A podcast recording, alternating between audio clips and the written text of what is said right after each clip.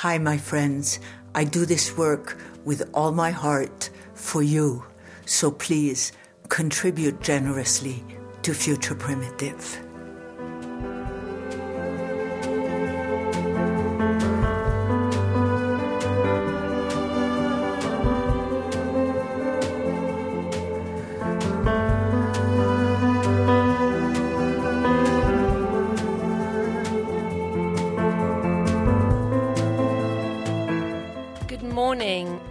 Hutton Broadcasting. It's KVSF 101.5. You're listening to Collected Words, a weekly program brought to you by Collected Works Bookstore and Coffee House, your source for all things literary. My name is Cecile Lipworth, and I'm the managing director at V Day, and I'm always very honored to be hosting this show. Um, and this morning, I have a really extra special guest and friend in the in the studio with me, Joanna Harcourt Smith. Good morning, Joanna. Good morning, Cecile. I'm so happy you're here this morning with us, and um, we've we've known each other for a little while through our work, and uh, today we're going to be talking about your incredible memoir book, "Tripping the Bardo" with Timothy Leary, my psychedelic love love story, which I loved. I absolutely loved, and anyone looking for Christmas gifts. A book is always a wonderful way to go, and Joanna's book is exceptionally uh, interesting, exciting. I kind of last night, as I was thinking about the interview this morning, I was like, it's very James Bond, a little bit. Uh, there's lots of intrigue, there's lots of mystery, there's lots of uh, cloak and dagger, um, lots of uh, glamour, actually. Um, and we're going to talk all about that this morning. That's great. I'm I'm so excited to be here with you. Good. So, Joanna, tell us a little bit, first of all, the title of the book. What does it mean, Tripping the Bardo? Okay, so I think I, I'm going to start by saying uh, good morning to all you people out there. Santa Fe, I love Santa Fe. Santa Fe is my home. And uh, I'm sure everybody is keeping good and warm. so, let's take each word, the book being called Tripping the Bardo with Timothy Leary. So, tripping, what would tripping be? Well, tripping is taking a journey, uh, going somewhere, and since the 60s, it's taken on another kind of meaning, which is something eccentric, something special, something something bizarre, something that might be happening in the mind. So tripping, a journey that might be happening in the mind. And then bardo, bardo. What is a bardo? A bardo is the corridor, is the passageway that you go through in the Buddhist mythology. Okay. I love to call it mythology. Uh, all religions to me are mythologies. So, in the Buddhist mythology, when you die, for 49 days, you travel in um extraordinary places of transformation. A lot of them are very terrifying because it's probably about transforming darkness. And when you come out of the bardo, you might be reincarnated. You might begin another life. Okay. So, my idea is that we go through many bardos in our life. And my time with Timothy Leary was a specific, humorous, dark, bizarre, amazing bardo from which I came out another person. And into the light. Gradually, gradual, it's a gradual awakening. Right. So, so tripping the Bardo. Thank you for explaining that because it was really interesting. And you're right. The whole book is about this journey, this trip. But let's talk about the man and the icon and the mythology of Timothy Leary. Um, I, mean, I, without giving away the essence of the book, but but you met Timothy. Um, he he became a, an icon in the '60s for um, drugs and specifically LSD. Um, tell us a little bit of the the meeting, the minds, how you got there, how you got to become his um, the person that he, that really he he uh, He's interact. I, I don't want to give the book away, but Right. although most people know, but but that you became his person, to, who really was the the person who was with him when he came back to the United States and went to jail and prison, and you spoke out for him, essentially. Yes, um, his lover, his paramour, his common law wife, his companion, his uh, co-writer, um, many, many things. So let's see. I'll take you on a little journey. You know all that fabulous music, the Rolling Stones, the Beatles, um, the Doors, Eric Clapton, all of that, all of that magnificent creativity that came about in the 60s and 70s. Well, there was an explosion of creativity, and Timothy Leary was part of this explosion of creativity. He brought in one of the facets that created this explosion of change and amazing creativity. So I have always lived my life through synchronicity. I really believe that uh, life divulges the next step to you at every step. And uh, so I would say that my meeting Timothy Leary was a series of synchronicities, of coincidences, of serendipities that brought me to his door in um, November of um, 1972, a long time ago for many people. but you know, stories are timeless. And this now has become a story, and it is a timeless story. So, this man had been a psychologist at Harvard, at Berkeley University, uh, and he had been one of the first people to uh, experiment with psilocybin mushrooms in Mexico and with LSD. And I would say that, in my view, his greatest discovery was that the contents of our mind can be examined and can be changed and can be chosen through many, many, many different modes, one of them being psychology treatment and others being these psychological plants or medicines. which have been used for thousands of years by indigenous uh, communities around the world to Ex- take to a higher state of being. Many of them, the sangomas, the witch doctors, the um, shamans, mostly, right? Absolutely, absolutely. Uh, really, uh, um, it doesn't have to be uh, LSD. The the planet, our mother, provides all the medicines that we need to, so to speak, clean up our act so we can have access to a more beautiful reality within ourselves and outside ourselves. So this Timothy Leary, he had left Harvard.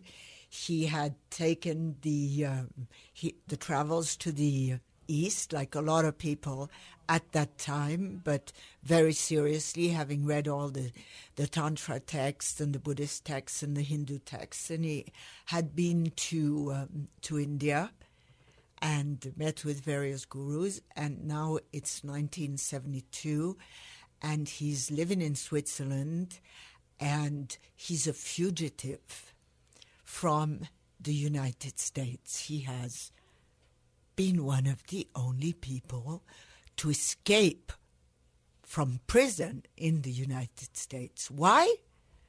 Because he had been uh, condemned to prison for 001.1 gram of marijuana. How amazing is that? He had been content, co- condemned to 10 years in prison with no part. This is how it was. Right. So he's a fugitive from prison. And I found him, and uh, he's my outlaw philosopher. I was always looking forward to answer my questions. I'm sitting with Joanna Harcourt Smith in uh, the studio, and we're discussing this incredible book she's written and self published, which we'll get to in a minute about self publishing because it.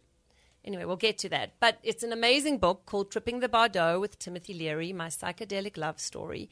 Joanna has just been telling us about her uh, meeting with Timothy, this this uh, the synchronicity, and and just before we broke, you said um, you know, that you'd sort of been waiting or looking or you were on the outskirts. And, and I think I want to just talk a little bit about that. And you came from a life of privilege, um, born into the most famous hotel in Switzerland, probably in Europe, if I'm not. In the world, maybe. In the world. At that time, yes. Really, literally born with a silver spoon in your mouth. Yes, yes, yes. and and yet, um, so much in the book obviously comes up about your upbringing and that but the privilege that's the piece i want to talk about when you come from privilege and, and i do too and and um, we're always i think well those of us conscious in privilege are looking for something other for what the meaning is do you think that was part of the attraction to timothy do you think that was what the synchronicity piece of it that he happened to be there, you were looking, and and do you think the privilege piece played into it at all? Beautiful, beautiful question. I think that the privilege piece uh, played in it enormously in the sense that what I was taught is you can talk to anybody in the world, you can find anybody, uh, no doors are closed to you. Right.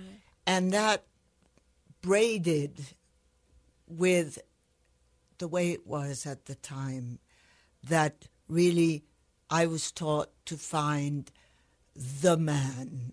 I wasn't really given the uh, awareness that as a human being I could be anything. Uh, no, I was stamped with the second class uh, label that I'm a woman and that the way that I will get my answers and I will be fulfilled in the world uh, is by finding the alpha male. And especially, I think, in Europe at the time, probably still today, as a woman, you find yourself by being married to a man, and especially in the privileged world and upper class world, very important piece. So, going back to our previous uh, segment, this is why in my little 26 year old brain, it had to be both an outlaw because I wanted to get out of where I was. I mean, I was in an image of I was I was banging with my fists on the inside of my brain to get out of the conditioning that I had been given because I felt it was not fair, it was not right, it was not a place that where I could stand in dignity. So I needed an outlaw, but I also needed a philosopher because I was also always attracted to the deeper questions of life. And you said in your book, um, you said, and to quote, I followed him off that precipice, and my family, nationality, and sanity were fragmented beyond recognition. You really stepped out of that entire upbringing, which is really hard thing to do. You know, uh, Cecile, the thing is, I, I don't think we step out. I know I said those words, but all through the course of my life, I found myself at the edge of certain precipices, you know, found myself looking down like um, in the Sundance Kid, in Butch Cassidy and the Sundance Kid, no other place to go but jump. And I've found myself in that places, in those places, and I've jumped off. And it's life itself or life herself that pushes me off that precipice. And once I jump, everything is different. I think that's true for many of us. We're often all brought to a precipice, but whether we choose to jump or not, you know, is the question. Like sometimes we do jump, sometimes we don't jump because it seems so scary and, and, and you know, we're so afraid of what might happen. Ultimately, as we know, and sort of as we've learned in our lives, there's when you do jump, there's usually something to catch you. There's usually something that helps preserve and catch and takes you to such an incredible new uh, open destination, an opening place. I, I speak for myself, but I, having read the book, I, I think that's what happened. You jumped off the precipice. You had to go through that journey uh, to get to a different place in your life that was even more beautiful, even more awake, even more alive. See, I've, I I feel and think exactly the same way as you. It's a road for me. It's the road to authenticity. Right. That's the goal. That's my ambition. So, um, I have worn many disguises in my life, and every time life pushes me off that precipice, that disguise disintegrates it shatters into a thousand pieces. And then for a while, uh, my skin is raw. I walk around and, and I have no costume, so to speak, to, uh, to hide in. But little by little, uh, yeah. Yeah, no, I just feel like I, I, it's a really interesting conversation because I wonder if sometimes we, it's what we have to go through. Like we wouldn't get to the place a different place, a higher learning, a, a, a different perspective on life, if we don't go through some of that ripping off of our skin. I don't know that it's so much a disguise as a necessity for us to take on different ways of being as we move through life. Do you know what I'm saying about that? I yes. Disguise seems like you're faking it. Like right. I don't know that we're you know, it's just who we are at the time in order to get through that piece so that we move on to the next it's just a matter of it's it's words. yes, yes, yes. Well, let's let's say um, that the the soul invites itself to a fancy dress party. It, that's a beautiful way of putting you it. You see, and so it's a disguise, but at the same time, it's a beautiful, beautiful costume. I just quickly want to read a quote that I picked up this morning that is so beautiful to me. It's by May Sarton, and it is it is only when we can believe that we are creating the soul that life has any meaning.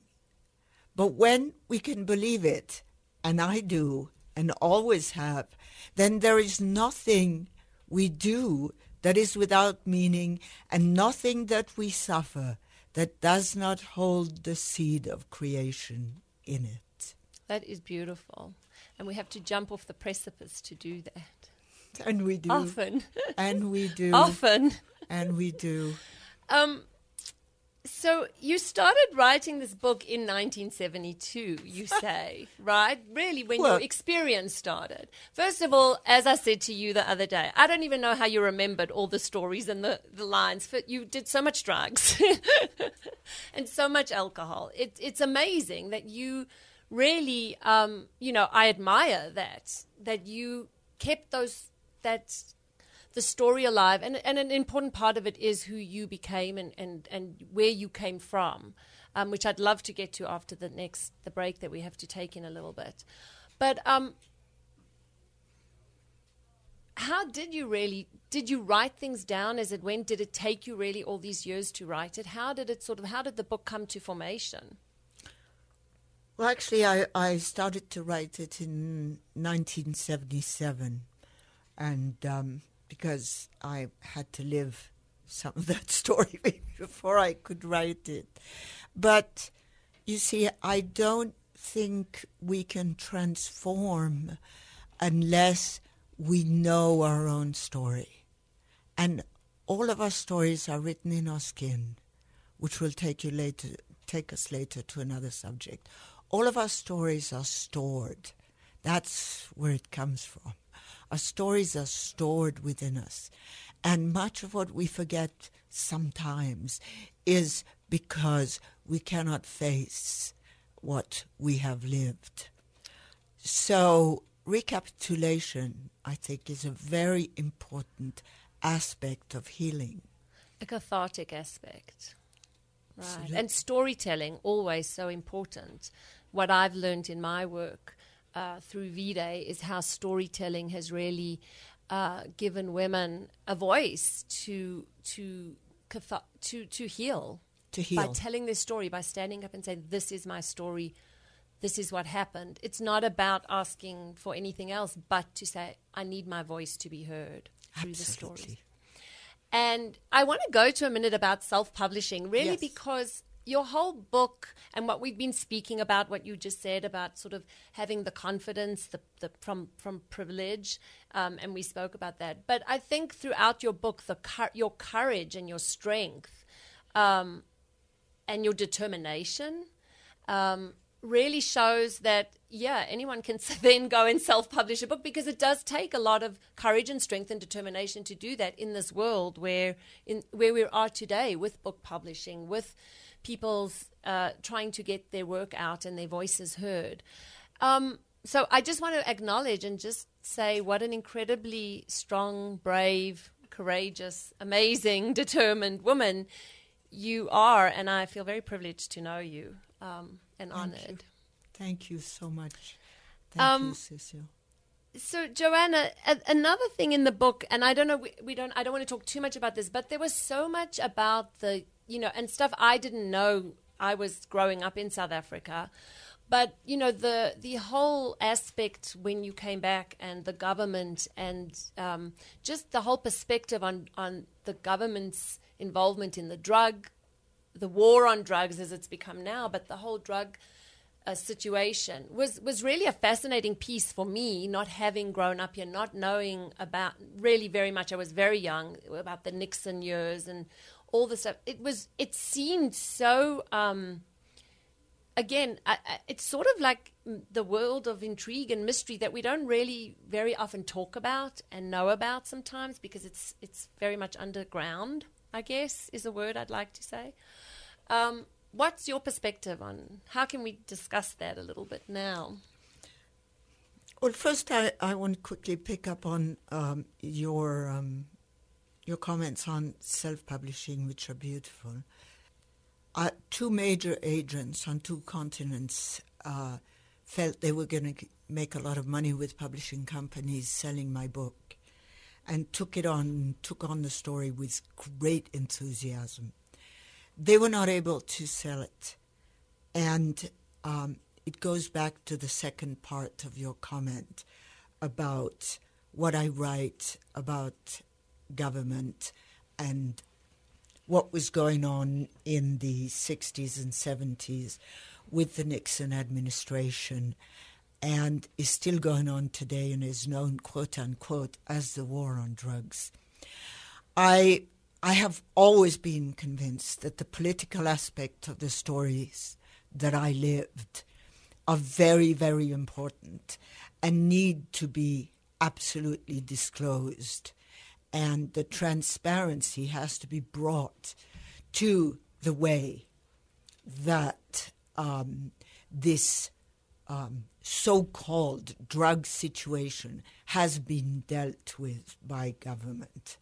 The so called drug situation is really about the expansion of consciousness and the intelligence and the beauty of awareness. I am not saying that you need to take drugs to be aware and to see the beauty of the world. But what I am saying is that all the, the tools that we are given are to be used responsibly and are to be used for the good of the human race, for true spiritual growth, for true nurturing of each other, so that we can widen our beings and see more and more how we are connected and how we can love each other and the world we live in. These things should have never been legislated. They should have been left to the care of doctors, scientists, women, women, women, shaman, shaman women, left to the care of the people who could nurture the people who need healing. But yet, this problem has been made a an almost military problem. It has been made into a f- great, big pharma, pharmacological, Money. money, industrial uh, crime problem. And this has to stop. Your book shed so much light on that piece for me. So I, I thank you for sharing that. I agree totally with, with what you're saying on that. So you brought up the issue of women. Our Excuse me, I need to Oh, inter- Yes. I just want to say that the expansion of consciousness should not be left to priests or DEA or FBI or any government. Thank you. So you were talking about women. You well, no, you were actually, um, but it is something I want to bring up because the theme throughout your whole book is about women. Really, the essence of women, how women were treated, your own rape at the hands uh, at 11 years old at the hands of your mother's chauffeur, um, and really your rediscovery of your power as a woman. I think, um, and and so talk tell us a little bit about what that really means for you. And at the beginning of the book, you honor so many women in your life who helped bring the book to fruition.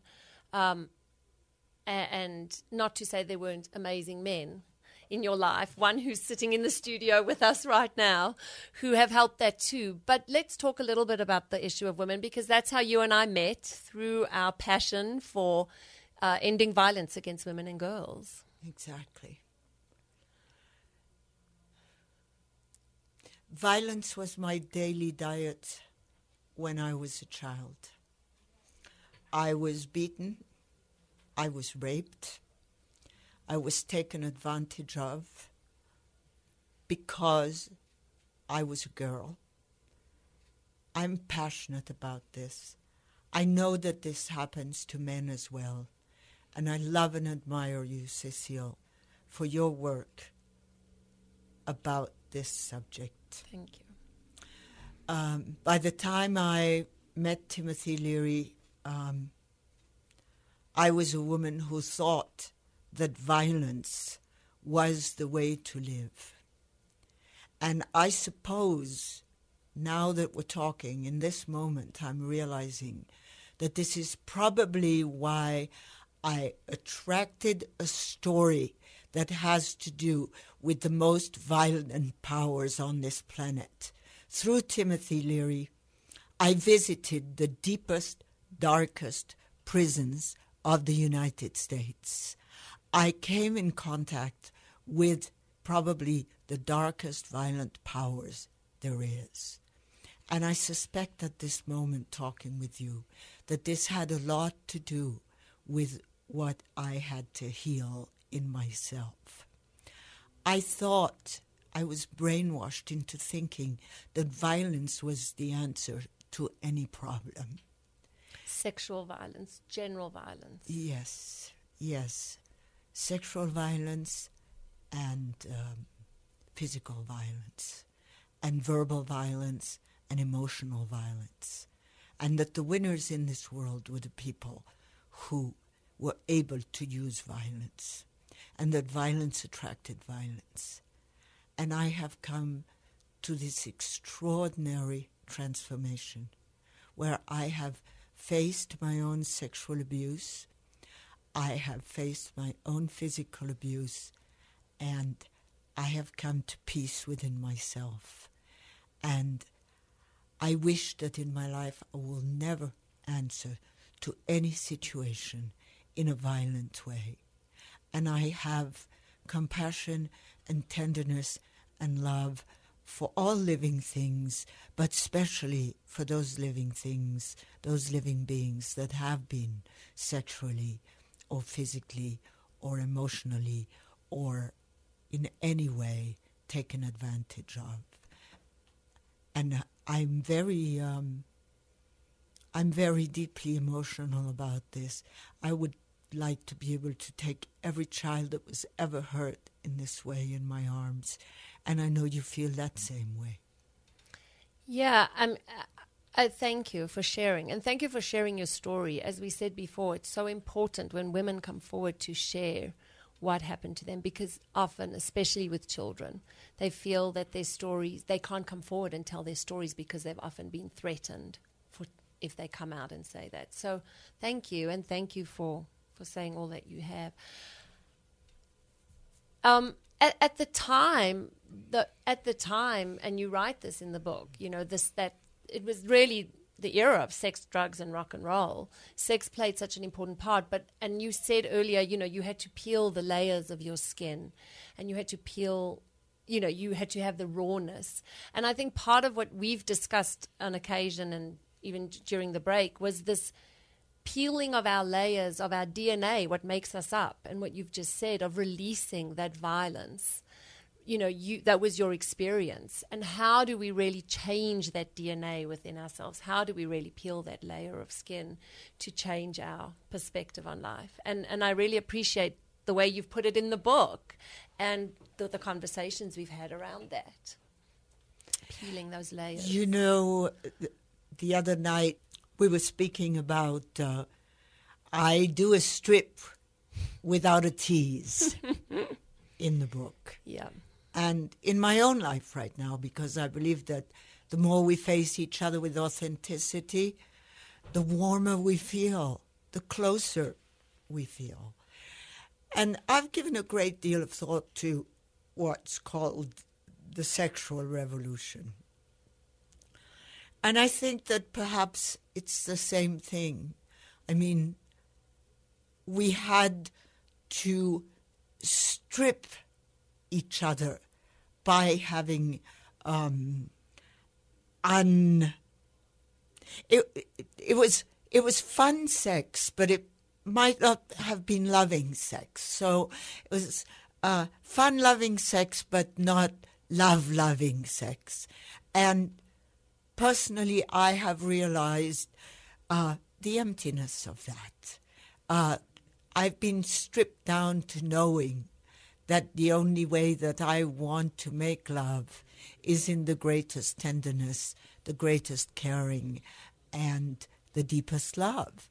So, in a certain way, it's as if, as a civilization, we had to do this in order to really understand. Yeah, I mean, I think what you just said, sex without the love, is just the trying to fill that space inside of us that feels so empty. And it seems like the 60s and 70s, with the, especially the 60s, was a time when people were feeling that emptiness because they knew that change had to come in the world, whether it was here with the. Uh, uh, racism issue in South Africa. It was certainly in the early 60s with Sharpeville and what we were going through with apartheid, it was definitely a time people were searching for a different way of being. So maybe the empty sex was necessary as a filling of the whole, you know, filling yeah, of the empty sex, the emptiness. Yeah. But it brought to light, as you said, we had to strip ourselves down to find the next level.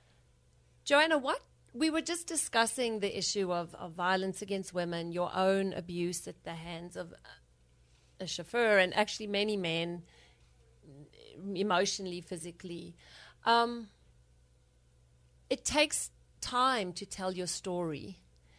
Uh, many women I know have come forward 20, 30, 40 years later to tell their stories. It's not an easy thing to tell your story. How did you come about to tell that story and, and, and, and that this was the right time to tell your story? Well, Timothy Leary, when I met him, was 53 and I was 26. And he was a world renowned guru.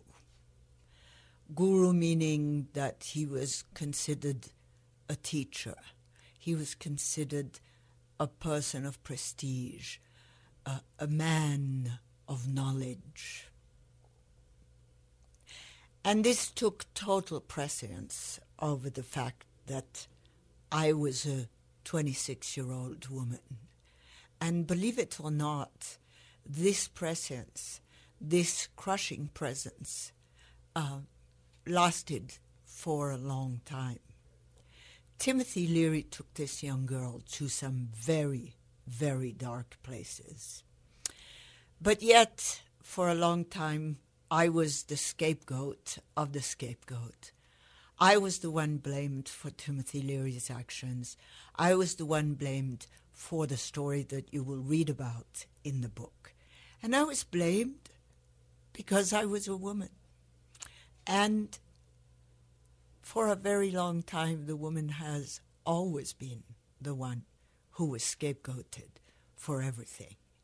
And so I was laughing with somebody the other day because they said, Oh, tripping the bardo with Timothy Leary and how I became a feminist. but it's not how I became a feminist, it's how I became an authentic, empowered woman. Wow, that's really beautiful. Very powerful. And that's very true. Our experiences lead to us. You know, I, I sort of the word feminist just drives me nuts sometimes because it's a it's just a term. It's not it's not an authentic way of being often who we are. It doesn't represent often the d- multi-dimensional facets of women around the world. That's what I think. Often it's just a term lumped all women who stand up for women's rights are feminists, Right. but it doesn't really go to the depth of who we are. And um, sorry, lost my train of thought going on a rant about feminism. No, I- I- may I say something? Yes. You see, I admire you, and I admire the work of Eve Ensler. I more than uh, uh, admire your work. It touches my heart, and it brings tears of sorrow and joy to my eyes, because all that I have learned has brought me to understand that our greatest, most important commodity in life is our dignity whatever color we are, whatever sex we are, whatever social level we are, dignity is the greatest drug on earth. The taste of dignity is the greatest thing on earth. That you've just, I think you've really hit a, a huge piece for us as as I'm discovering through the work we're doing with One Billion Rising, and the work I've done for the last twelve years with Eve and with V-Day. There, you've just said the exact word that so many women have sat in rooms with us and said, "We just want respect. We just want dignity. We just want to know people people to know us as human beings, not as women and as sex slaves and as violated people and survivors. We want that dignity of being human, of being seen as who we are. That's really beautiful. Um, Joanna, in I, I don't know if I read this in a on a review or something, but you also said that what what we really what you have found is important in the world is true kindness. Do you think you found true kindness in the world? You know, um, true kindness is not something I have found. Uh, true kindness is a practice. And true kindness happens little tiny little bit at a time. True kindness is the joy that I play with a day at a time from morning to night. I might make a mistake and be unkind, then I will get up again and I will think and feel about what is the way to practice kindness again and again and again. And I think kindness and dignity are total lovers Totally. And they go together and they love each other and they love the world. I am have no words to say to that because I agree completely with that. I think that they go. I was I was going to interrupt you and say kindness and dignity, the two things that most people want in the world. When you have kindness and love, you and dignity, and you show someone the dignity that they respect, that they are respected. Um, there really is nothing else that can. Um, you were so much a part of 1 Billion Rising last year and what we did, and I, I, do want to announce that we'll be doing it again on February 14th at the Roundhouse at, at noon. We'll be gathering in our thousands to rise for to rise release and dance and really releasing our stories releasing our uh, survivorship releasing all the, the, the, threads that have held us t- uh, bound in our sorrow and our survivorship. But now we're releasing it, we're telling our stories, we're dancing, and we're demanding justice, specifically in New Mexico for women who don't get the justice they deserve, um, and globally around the world. Um, so I hope you'll join us again. I know you'll be front and center, dancing yes. and smiling yes. and being with us. And I just want to thank you deeply from the deepest bottom of my heart, A, for writing this book and giving me an opportunity to learn something new every day. Uh, Aaron Stern from the Academy of Love and Learning said, All we can do is learn. Um, and I thank you for that. Just learning rather than educating, but learning and teaching us. Thank you so much for that. Thank you for being in the studio with me this morning. I really appreciate the time. And thank you for being a friend. It's my joy and pleasure. And I just want to say one thing before we close. Um, futureprimitive.org is my website. And every week we put up one interview with a fabulous visionary. Um, and goodbye. I love myself, and therefore Visit I love you. Thank you all for joining us this morning.